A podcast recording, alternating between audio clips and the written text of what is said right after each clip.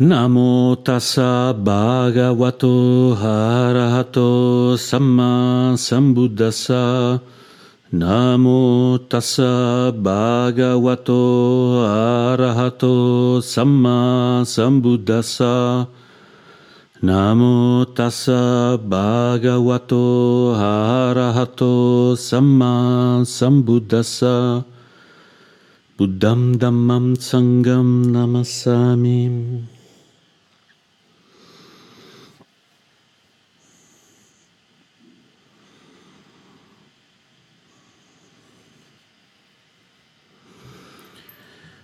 Il tema che stiamo esplorando da qualche tempo è questo del karma. Un punto importante di questo, di questo karma è come il karma influisca sulle nostre relazioni, come le nostre relazioni si trasformino in karma.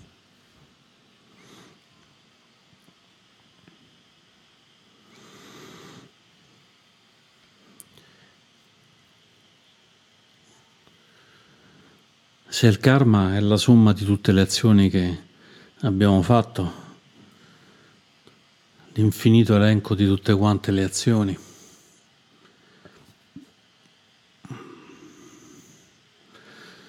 è abbastanza naturale che queste azioni vadano poi a influire anche sulle nostre relazioni e che questo karma possa dare frutti anche nella parte delle relazioni. Per cui ci possiamo chiedere se quando viviamo una relazione la possiamo vivere in un modo più pieno, più illuminato dal Dharma, se consideriamo anche questi aspetti karmici, oltre agli aspetti contingenti.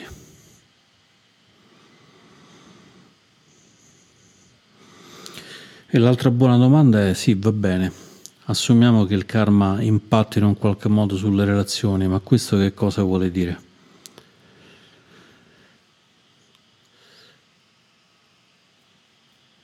In realtà la risposta è abbastanza facile. Io quando penso al karma penso sempre all'immagine di questi carri che passano tutti i giorni lungo una strada bianca, una strada non asfaltata. E passando giorno per giorno lungo questa strada, quello che ottengono è di fare dei segni nella terra, i segni dove passa il carro. E alla fine il carro naturalmente, quando tornerà finirà con le ruote dentro a quei solchi e non sarà più libero di andare dove vuole, tant'è che se poi per qualche ragione ne deve uscire diventa particolarmente, diventa particolarmente faticoso. Sembra un'immagine molto antica, ma ormai con le automobili moderne che controllano che non usciamo fuori strada diventa anche difficile cambiare corsia perché la macchina si ribella e ci vuole mantenere dentro i solchi, i solchi della strada, o almeno alcune macchine oggi fanno così. E il karma è un po' questo, è un po' questo, cioè quello di fare delle azioni e creare, creare delle condizioni in modo che queste azioni si continuino a ripetere una specie di equazione a ripetere. Per cui se ci siamo abituati a un certo tipo di, di approccio continueremo a seguire poi quell'approccio. Così come se facciamo sempre la stessa strada con un carro, alla fine le ruote finiranno dentro i solchi delle ruote e andremo via lungo questo spazio. Una cosa che capita continuamente sia a noi che a tutti gli altri animali. Possiamo vedere ad esempio quella specie di stradine che si fanno le formiche quando vanno a caccia di cibo. Se vediamo un nido di formiche vediamo che ci sono delle specie di strade che partono da lì dove tutte le formiche passano, perché ogni formica quando passa lascia qualcosa, esegue un'azione, esegue un'azione karmica di lasciare dei feromoni e le formiche che arrivano dopo seguono l'azione karmica di seguire quei feromoni andando a caccia, a caccia di cibo. E questa ci sembra una cosa molto lontana, ma se facciamo caso spesso nei parchi tutte le persone tagliano in mezzo all'erba per, per far prima e alla fine si fa una specie di piccolo sentiero in mezzo all'erba. E questo ci fa vedere quanto siamo simili, quanto siamo simili alle formiche. Le formiche sono condizionate dai feromoni e noi siamo condizionati dal comportamento sociale. Se stiamo per strada e dobbiamo buttare un pezzo di carta, e non vediamo nessun secchiello dove buttarlo e poi a un certo punto vediamo che c'è un cumulo di immondizia, ci viene quasi spontaneo di buttarla su quel cumulo, seguendo quello che il segno delle ruote del carro fatte da, da qualcun altro. Non ci saremmo mai sognati di buttare la carta per terra, ma se vediamo che tanti altri l'hanno fatto, lo faremo anche noi.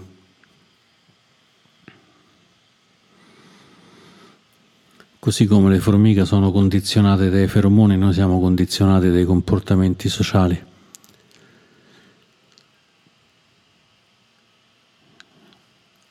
E un primo livello di liberazione è quello di riconoscere, riconoscere che siamo condizionati, che siamo condizionati da diversi livelli, siamo condizionati dalla cultura in cui viviamo, siamo condizionati dalle persone che ci circondano ma più di tutto siamo condizionati dalla nostra mente.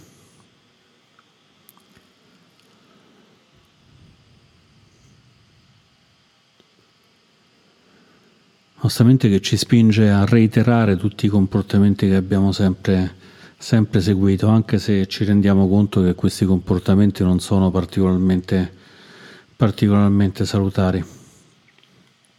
E questo ce ne possiamo rendere conto proprio parlando, parlando con le persone, interagendo. E così vediamo che quando ci dicono qualche cosa, qualche cosa magari anche di un po' spiacevole, del tipo non hai capito niente, oppure ti sei sbagliato, automaticamente leggiamo questo comportamento alla luce di questa, di questa armatura che ci siamo costruita, che ci siamo costruita mettendo sempre le ruote dentro ai solchi precedenti. E quindi ci riesce particolarmente difficile poi andare a cogliere il significato di quello che ci viene detto. Ad esempio se ci sentiamo deboli, se ci sentiamo poco protetti, tenderemo a prendere tutti questi comportamenti come un comportamento molto aggressivo, come un comportamento che esprime qualcuno che ci vuole attaccare.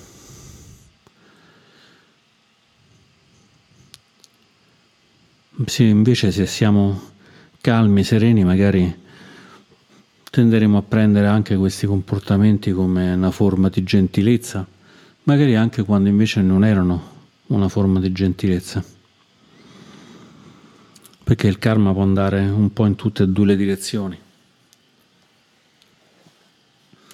ci possiamo chiedere quale delle due direzioni sia quella più salutare, se quella di considerare le affermazioni dell'altra persona come un attacco o considerarle sempre come una cosa in piena amicizia. Oppure possiamo cominciare a sviluppare tramite la consapevolezza quella chiara visione che ci dice attento, ti è stato detto che hai sbagliato qualche cosa. Non lo prendere né come un attacco né come una lode, ma prova semplicemente a capire cosa ti sta dicendo l'altra persona. Prova a capire se è vero quello che ti sta dicendo l'altra persona o se invece non lo è. Prova a capire se quello che ti sta dicendo l'altra persona in realtà non c'entra nulla con quello che ti sta dicendo ma magari è semplicemente un modo per esprimere un disagio che fa riferimento a qualcos'altro, una difficoltà, un modo anche di comunicarti invece un piacere, una passione, un ringraziamento.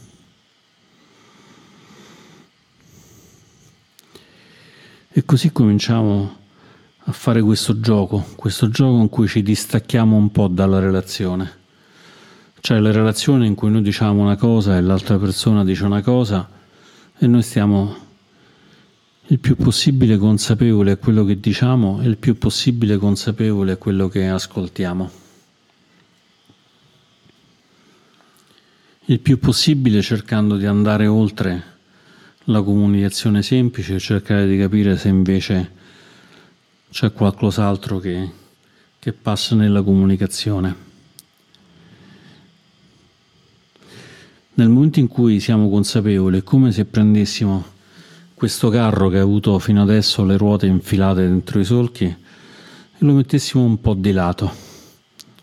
Lo togliessimo dalla strada e lo mettessimo sul prato a fianco. O meglio ancora, è come se ci fossimo noi sul carro che rimangono le ruote dentro i solchi e noi stessimo anche camminando di lato guardando quello che succede. Pronti magari a riconoscere che non è più opportuno rimanere in quella strada ben delineata, ma magari bisogna cercarne una nuova.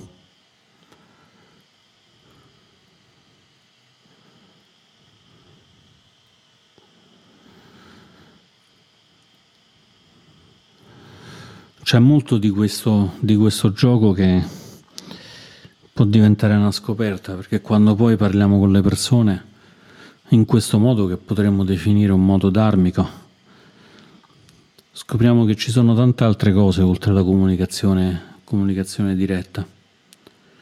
Ci sono queste tecniche che si chiamano di ascolto attivo, che non sono nient'altro che un ascolto in cui si presta attenzione e ascolto empatico dell'altra persona. E una volta che abbiamo ascoltato in modo empatico l'altra persona, possiamo anche utilizzare questa stessa attenzione per ascoltare in modo empatico gli effetti che fanno le parole, le azioni di quest'altra persona, di quest'altre persone. Perché possiamo smontare, smontare questa comunicazione. Noi quando comunichiamo abbiamo sempre questa impressione che siamo noi che comunichiamo bene e l'altro che comunica non si sa come. Oppure talvolta può capitare tutto il contrario, che siamo intimiditi magari di fronte a persone importanti e non riusciamo a pensare ad altro che stiamo dicendo sciocchezze, che non siamo capaci di dire le cose perché magari diventiamo timidi, ci impappiniamo. E in tutti e due i casi, se andiamo a vedere, scopriamo che guardiamo un lato solo. Quando siamo timidi, ci impappiniamo, non sappiamo bene che dire, riteniamo che l'altra persona sia perfetta e che non abbia nessun problema di comunicazione. Quando invece l'altra persona che ci, ci balbetta o ci aggredisce e così via è l'altra persona che non riesce a comunicare bene. Uscire da da questo ciclo del karma. Significa interrompere queste, queste coppie di, di relazioni perché quando comunichiamo non siamo più un io e un altro, ma diventa semplicemente una coppia, una, un, un, gruppo di persone che comunica, una ennupla di, di persone. Non c'è più in realtà un io e un altro ma è qualcosa che sta succedendo a tutti e due perché nelle relazioni si è smesso di essere io e l'altro e si è diventati questo, questo, questo gruppo, questa coppia di persone comunicanti. Nella coppia di persone comunicanti non è più la semplice somma di io e l'altro, ma è diventato qualcosa in cui probabilmente gli effetti karmici dell'uno e gli effetti karmici dell'altro stanno dando luogo a una danza che può essere piacevole, può essere salutare, ma potrebbe anche non esserlo. Allora quando smontiamo riusciamo a vedere che magari mentre che parliamo siamo già pronti a dire qualcos'altro. Parliamo, l'altra persona ci risponde ma nemmeno la sentiamo perché stiamo già elaborando la cosa successiva. Quante volte ci è capitato di interrompere l'altra persona, di parlargli sopra?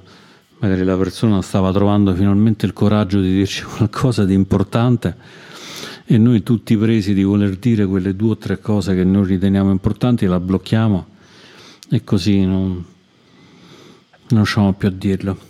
Oppure al contrario, quante volte ci sarà successo che stavamo pensando per poter esprimere un concetto per noi significativo e invece siamo stati interrotti.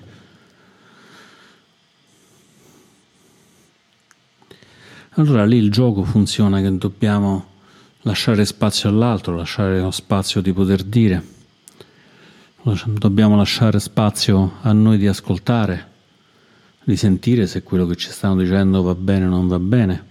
Non dobbiamo essere assolutamente passivi, dobbiamo sempre rimanere centrati sul Dharma, ma anche con la libertà del Dharma di per cui se una persona ci dice andiamoci a ubriacare, noi gli diciamo no grazie, sto bene così, no, non mi serve di ubriacarmi. Se ci dicono ah ma questo è l'unico modo per stare bene tra amici, gli possiamo rispondere che stiamo anche bene senza, senza ubriacarci, non è obbligatorio seguire gli altri. Così come non è obbligatorio fare sermoni o dover necessariamente spiegare per filo e per segno perché pensiamo certe cose o perché invece ne facciamo delle, delle altre. In un qualche modo è come se mettessimo sotto il microscopio la comunicazione. E mettendo sotto il microscopio la comunicazione, quello che vediamo è la stessa cosa che hanno visto Pasteur e tutti gli altri all'inizio del microscopio. Quando hanno messo sotto l'acqua hanno scoperto che c'erano degli animaletti che si muovevano nell'acqua che sembrava assolutamente pulita.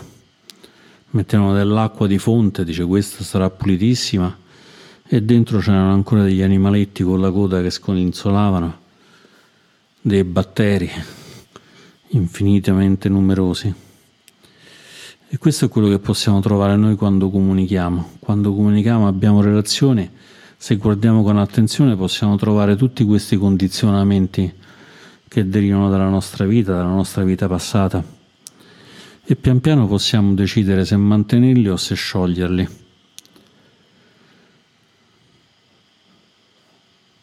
Se lasciarli andare e trovare un'altra forma di comunicazione o semplicemente quella di essere sempre più rilassati e sempre più naturali.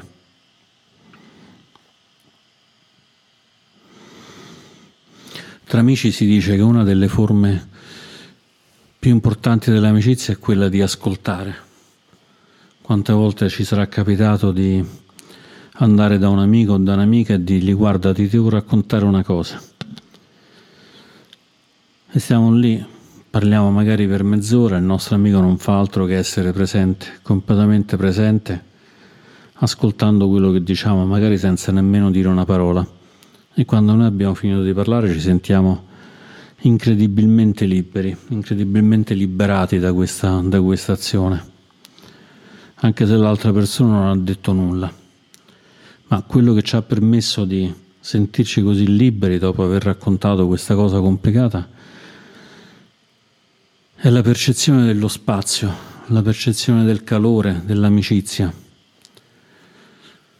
E così noi possiamo anche imparare a aumentare questa questa percezione, imparare a essere un po' più silenziosi e al tempo stesso essere più presenti quando parliamo con i nostri amici, con le nostre persone care, ma anche con persone che conosciamo poco.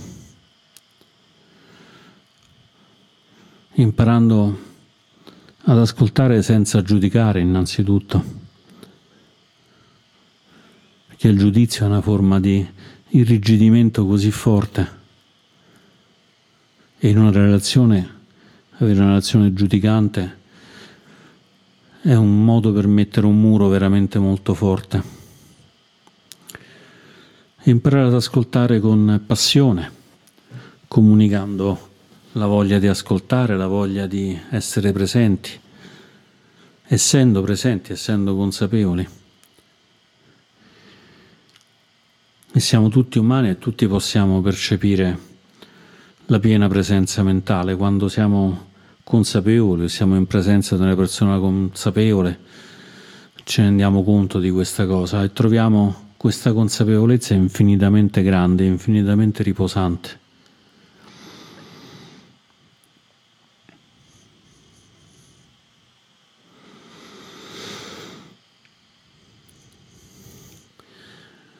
E possiamo anche utilizzare la meditazione per analizzare un po' delle nostre relazioni, per vedere se ci sono degli episodi che continuamente si ripetono, dei modi di fare che ci conducono a situazioni non salutari, a situazioni di sempre minore libertà, di sempre minore serenità. Oppure se invece stiamo avendo delle relazioni in cui noi ci sentiamo più liberi, chi è nelle relazioni con noi si sente più libero, più sereno, più rilassato, che ci permettono di vedere il mondo sempre più così com'è, sempre più libero da, dai condizionamenti del karma.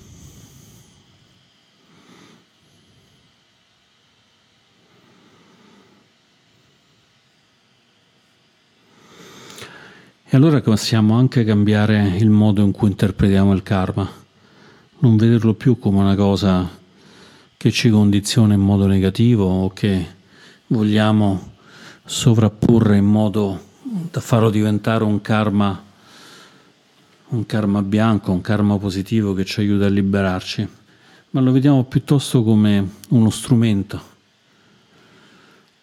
Lo strumento che ci consente di vedere il karma e ci consente quindi di liberarci maggiormente. C'è questo fenomeno che il Buddha più di una volta ha raccontato come di un fuoco che estingue se stesso. In questo caso c'è il fuoco del, del karma e noi osservando il karma impediamo che questo fuoco vada in giro, che cominci a bruciare altre cose, ma rimane circoscritto. E quindi alla fine questo fuoco perde, perde potenza perché non può bruciare le cose intorno, ma rimane a bruciare soltanto quel pezzettino. E bruciando soltanto quel pezzettino a un certo punto non c'è più niente da bruciare e il fuoco si estingue. E questo è un pattern particolarmente importante, è uno schema che dobbiamo assolutamente fare nostro, quello di osservare e impedire nuovi frutti, nuovi frutti non salutari. Osserviamo che c'è del karma in azione e impediamo a questo karma di continuare a propagarsi, se è un karma, se è un karma oscuro, un karma che ci porta lontano dal Dharma. Se invece vediamo che è un karma che ci porta nella direzione del karma, possiamo osservarlo, osservarlo positivamente, ma possiamo anche cercare di, di diventare più naturali. All'inizio saremmo più forzati, ci forziamo a sederci per fare meditazione, ci forziamo a leggere un sutta del Buddha, che sono tutte quante cose di un karma, di un karma bianco, di un karma luminoso, di un karma che porta verso la liberazione. Però anche questa è solo una fase intermedia perché non possiamo sempre forzarci, sempre fare questo perché si è sempre fatto. Tant'è che nel primo passaggio della liberazione, la, l'entrata nella corrente, uno dei, degli impedimenti che vengono abbandonati è proprio quello di credere che i riti e le consuetudini ci possono portare all'illuminazione. E quindi diciamo, osservare questo karma bianco può significare semplicemente che non facciamo più le cose perché le vogliamo fare, le dobbiamo fare, ma le facciamo e basta, le facciamo e basta senza, senza avere una spinta karmica. È come se avessimo imparato a danzare e non lasciamo più impronte per terra. Danziamo talmente bene, talmente veloce che il piede tocca soltanto un attimo il terreno e non rimane tutta l'impronta che rimaneva all'inizio. E quindi osservare il, il karma, osservare questi, questi batteri, questi microbi che stanno nell'acqua, nell'acqua della nostra vita, questi batteri che sono il karma, serve semplicemente a capire che un po' questi batteri ci sono, ci dobbiamo convivere, ma un po' ce ne possiamo anche liberare. E l'unico modo per liberarsi è essere presenti, accorgercene e lasciare andare. Mia moglie a volte mi dice: Ma quanto è faticoso questo buddismo? Ogni singola cosa che bisogna fare, ogni mossa che uno fa, ogni pensiero che uno fa, bisogna stare continuamente attenti. Ed effettivamente è così. Il Buddha Dharma non è un percorso facile, non è un percorso regalato, non è un percorso di, solo, di sola fede, ma un percorso che ci richiede continuamente di stare vigili, di stare attenti. E però anche questo è un po' come imparare a danzare. All'inizio imparare i passi è faticoso, poi però diventa sempre meno faticoso e alla fine diventa una danza libera che possiamo cambiare come, come vogliamo e quindi non è più veramente faticoso quello di osservare tutto, ma diventa anche, anche una cosa divertente. Magari stiamo con una persona, quello ci dice una cosa che magari non ci rendiamo nemmeno conto, ma da tanto tempo ci spiace, parte il, il senso di dispiacere all'interno della nostra mente e il nostro osservatore interno lo guarda e dice, ah, vedi, c'è una reazione, una reazione automatica a quello che ti sta dicendo. E uno dice, caspita, ho trovato un'altra reazione automatica. E a quel punto se ci riusciamo, prima ancora di rispondere, magari in un modo anche poco carino, possiamo fermarci un secondo, un istante, anche meno di un secondo, e decidere sulla base della libertà, sulla base del Dharma, che cosa veramente vogliamo rispondere, che cosa sia a vantaggio nostro e anche a vantaggio dell'altra persona. E così si diventa pian piano più, più naturali, più liberi. Non siamo più legati alla paura, più legati a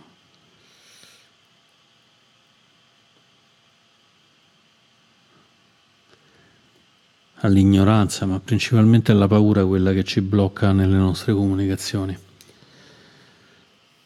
Da ragazzo ho fatto molte arti, arti marziali e una volta stavo con un mio amico di notte a Roma e si avvicinò un ragazzo probabilmente indrogato che stava con un coltello e, e ci minacciò dicendoci o mi date tutti i soldi o vi do una coltellata. Ma noi eravamo talmente tranquilli che seppure ci avesse dato una coltellata non sarebbe mai riuscito a, a toccarci proprio grazie a queste, a queste, armi che gli dicemmo di farla finita e gli chiedemmo che, che, che problema ci avesse e così via. E questo rimase talmente scosso dal fatto che noi non avevamo paura che alla fine insomma ci cominciò a raccontare i suoi problemi e alla fine andammo via dandogli pure qualche soldo perché avevamo capito che stava in difficoltà. E questa è una cosa molto comune a chi fa, a chi fa arti marziali e quindi è sicuro del, del proprio corpo, quello di non aver paura da questo genere di, di situazioni. E non è un non aver paura ragionato, ma è non aver paura che in un qualche modo si è impastato col corpo, si è direttamente diventato parte del corpo stesso. Noi col Dharma quello che dobbiamo fare è imparare a impastare il nostro corpo e la nostra mente alla non paura e poi fare anche un passo in più, perché oltre alla paura possiamo anche cercare di aprire il cuore e quindi sviluppare la, la compassione. Come forse per caso, forse per qualche effetto di qualche karma bianco, capitò in quella sera di quando ero ragazzo che poi alla fine ascoltammo questo povero disperato delinquente alla fine lo aiutammo pure.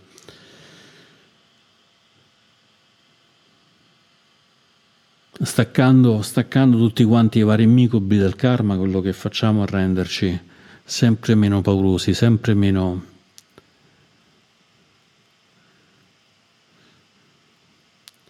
condizionati, condizionati dalla nostra mente, condizionati da tutto quello che ci è successo. E questo ci rende progressivamente più liberi. E sarebbe un peccato sprecare questa libertà se non mettendola a beneficio di tutti quanti gli altri. Abbiamo trovato un gioiello prezioso, abbiamo trovato una cava di gioielli preziosi e sarebbe un peccato mantenerla solo per noi. Magari possiamo prenderci un gioiello e mettercelo sulla fronte, un altro farci un anello e metterlo al dito, ma poi possiamo prendere tutti questi gioielli e portarli al mondo e regalarli a tutti quanti, almeno a tutti quanti quelli che possono apprezzarli nella speranza che i tre gioielli del Buddha, del Dharma e del Sangha ci consentano di essere sempre più liberi, sempre meno paurosi e sempre più sereni e gioiosi, chiudo le mie riflessioni di oggi. Grazie.